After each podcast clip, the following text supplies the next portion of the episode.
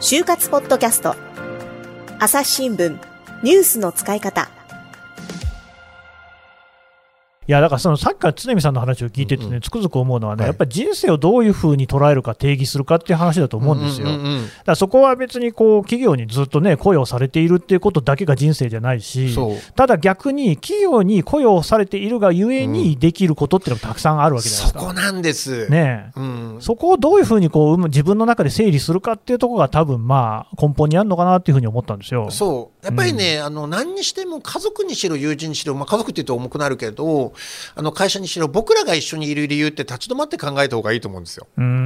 やっぱりあの僕はここにいてもいいんだってもうガンダムでもエヴァンゲリオンでもそういうセリフがあったような気がするんだけれども、はいはいあのやっぱりねあのその場にいるからこそできることって何なのかなとか、あーということは考えた方がいいしじゃあここを利用するにはどうすればいいかなってことで、ん僕はやっぱり会社はしゃぶり尽くそうと思ったんですよなるほどね。今でしかこの名刺だったら会える人っていうのはいるはずだみたいなね。そうですね。っていうふうに思ったしこれだったらあのこんな仕事をさせてくれるんじゃないかみたいなことはね、すごいこだわったなってこととある意味だからそのねなんだろうレー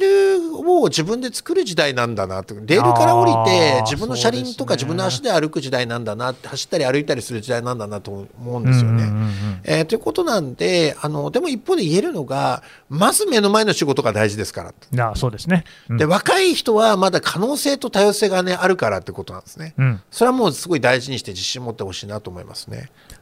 でね、今日もこれで締めようと思うんですが、最後にね、うん。せっかくこう常見さんが来てるんで、はい。今、就職活動中の学生に何か具体的なアドバイスをね、いただこうかなと思うんですけど、あ具体的なアドバイスね、うん。あの一言で言うとスマホをとことんまでフル活用せよってことで。スマホの活用。うん、あのね大学での就職講座も就活マニュアル本も、うん。実は更新されてない部分があってスマートフォンの活用なんですね。そこの部分が結構弱くて、え例えば僕ならこう使うよってことで情報収集、うん。あの新聞のデジタル版ってそうだしあとツイッターだよね、ツイッターで企業名入れてみようと思ったらいろんなつぶやきが見られるよってことだし、あと結構やっぱりこう YouTube を使う。YouTube でその社名を入れて検索してみると、えいろんな例えばこう会社の新商品の案内から社長のインタビューから出てくるなってこととあとですね自己分析はよくね自分史を書けとかって言うじゃないですか、うんうんうんで書くと暗くなるじゃないですか。はい、なんてそうねこう暗黒黒歴史なんだみたいな思うんだけど、本当に見るのが嫌だ。はい。うん、あのね手軽な自己分析はこのね、えースマートフォンのカメラロールというかねカメラロールね。あのスマートフォン持ち出してから今のものって全部クラウドに入ってたりね。もちろんなんかいろんな別れがあるたびに彼氏彼女の写真全部消す人とかいるかもしれないけど、うんまあ。だけどこれ見るとねあのー地味だけど大事なことっていうのを思い出さんするんですよ。実はその、ね、学園祭で焼き鳥ね、あのー1000本売ったとかそういう話じゃなくて、うん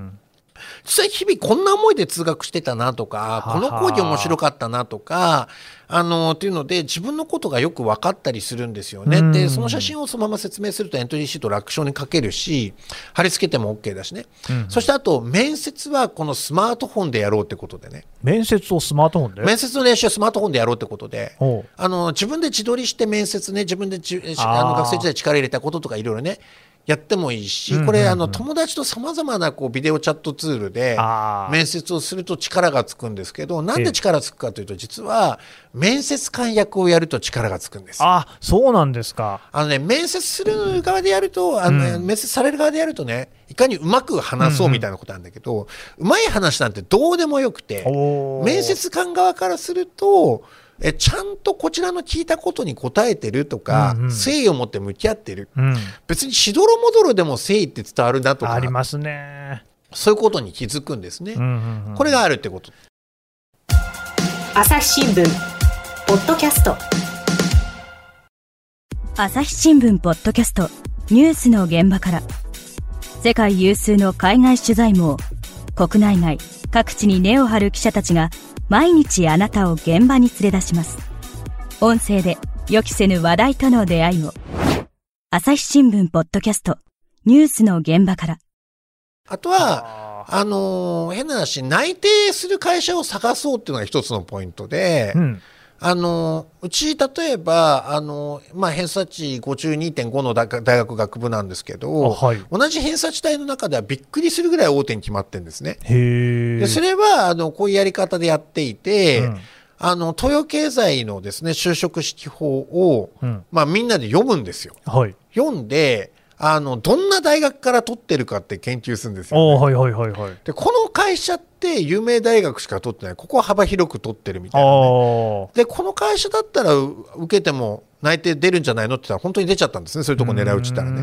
んとかあと大学のキャリアセンターに行くと毎年うちの大学から取ってる会社とかっての分かるんで、うんうんそういったものを見るといいなっていうね。なるほどね。やると命中率高くなっていくなっていうふうに思いますね。うんいや、これは具体的でしたね。あとはエントリーシートはもう全員に友達に読んでもらえと。友達の先生に読んで読んでもらうとなんか読みづらいから始まり誤字脱字から始まり、うんうんお前これじゃねえでしょっていうね それありますよね。うんうんアルバイトの話じゃなくてこれゼミナールの話でしょとかうんうんねうんうんいうようなことのアドバイスを受けるんでうん。一人でやるなってことですね一言で言うとね。ああ、それ大事ですね。就活団体戦ですから実うは。ん。団体戦、でもだ、まあ、それこそね、コロナ禍でなかなかそういうね、ところも断ち切られがちですから、あそこです。そこは実は大学の現場での問題で、ええ。大学ってものがあったら、うん。なんかあ友達髪の毛黒くしてねこう、はい金髪はい。アッパーパーの常にもなんか始めてたぞみたいなね、うん。ので焦ったりとか、逆にこう元気が出たりとかするじゃないですか。ありますね。相談に乗れるしね。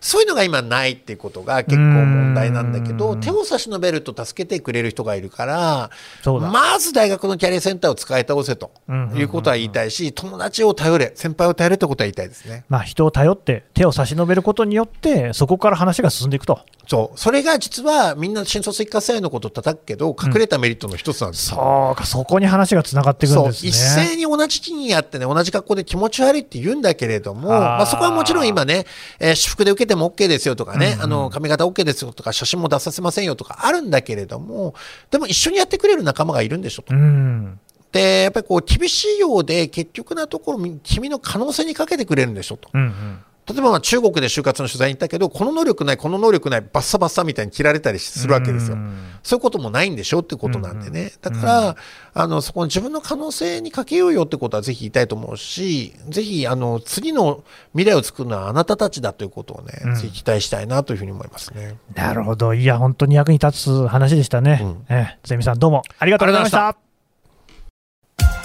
朝日新聞ポッドキャスト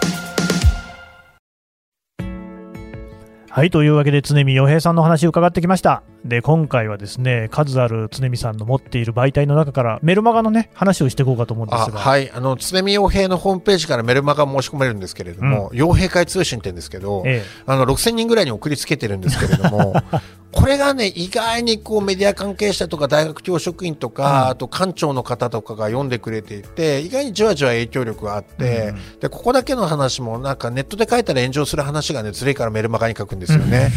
あのーっていうのがありますんで、ぜひ読んでいただければなというふうに思いますね。まあね、なんといってもね、これ、無料っていうことでね、無料ですよ。うんうんこれ、私も読んでるんですけれども、はいまあ、無料とは思えない長さ、中身の濃さでね、あ、そうです。大体ね、5、6センチが無料ですよ。よくもあんなに書けますよねい。や、もう書きたくてしょうがないんですよ。はあ。今、ツイッターとかで書いたら必ずなんか常にパヨクとかってた叩かれるじゃないですか。まああまあまあまあ、あそうですね確かにね。うん、茶髪豚野郎とかいろいろディスられるんで。あ言われちゃうと。うん、そうだけど、あの、あそういうルックスで人を言うのは本当良くないなと思うんですけれども、うん、それはダメだと思ってね、うん僕はもう毅然と対応しますしね。うんあの、菅息子のルックスのことをバカにするやつは許せねえっていうね、うんうんうんことはちょっとこの場で出してね、書いてましたけど言ってますけど、はいぜひメルマガ登録していただければというふうに思います。うんそうなんですよね、でまあ、常見さんもそうですし、いろんな人がそうやってね、発信をしてるっていうのを結構読むことによって、いろいろこう自分の深まりってありますもんね。あでね、あの一言言うと、世の中には不良社員とか変な大人がいるってことをね、あー、わかりますね。あこあのこう言ったらあれだけど、こいつでも生かされてるんだったらいいやっていうふうに思うとねう、んうん。いいかなってことでね。うん。みんなぜひ言いたいのが上を向くな下を見ろと下を見ると俺がいるぞってことはぜひ言いたいですね これ。いや下にね、常見さんがいるかどうかわかんないですけど、うん。確かに、うん。まあ、僕も本当にね、まあ、服装とかも本当にへんてこな感じなんですよ。いやだけど、普通にすごいおしゃれですよ。いやいや、とんでもないです、うん。あのトライチのズボンを履いてるんですけれども、うん。でも、それでもちゃんと会社にはいられるんですよね、うん。結構、会社も社会も自由なところだから、自分で枠作らずにね、飛び込んでほしいなっていうふうに思いますね。そう自由を極めろと、うん。うん、本当に自由どこまで自由になるかですね。チャレンジしろということを言いたいですね、はい、みんなでルビコン川を渡っていこうと、そうルビコン川を渡ろうということです。はい。わかりました。ルビコン川を渡れということでありがとうございました。常見さん、どうもありがとうございましあた。さてここでポッドキャストを聞いてくださっている就活生の方にですねなんか特典があるっていうことですね篠原さん。はい。朝日新聞社の就活キャリアアドバイザー篠原真紀子と申します、えー概要欄にある URL から朝日新聞デジタルの無料会員にご登録いただくと私篠原特製就活の新定番自己 PR 動画の攻略ポイント集をプレゼントします。就活がオンラインになって自己 PR 動画の提出を求める企業が増えてきました。企業が動画選考を行う目的は突破するコツはなど自己 PR 動画だけでなくオンライン面接でも役立つ10個のポイントをまとめました。ポイントを押さえて自分の魅力を最大限に伝える動画を撮りましょう。概要欄にある URL から無料会員登録お待ちしています。皆さんの就活がうまくいくように全力で応援しています。頑張ってくださいね。この番組へのご意見、ご感想をメールで募集しています。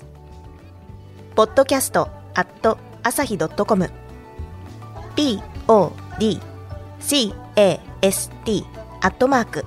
朝日 .com までメールでお寄せください。ツイッターでも番組情報を随時紹介しています。アットマーク朝日ポッドキャスト朝日新聞ポッドキャストで検索してみてください。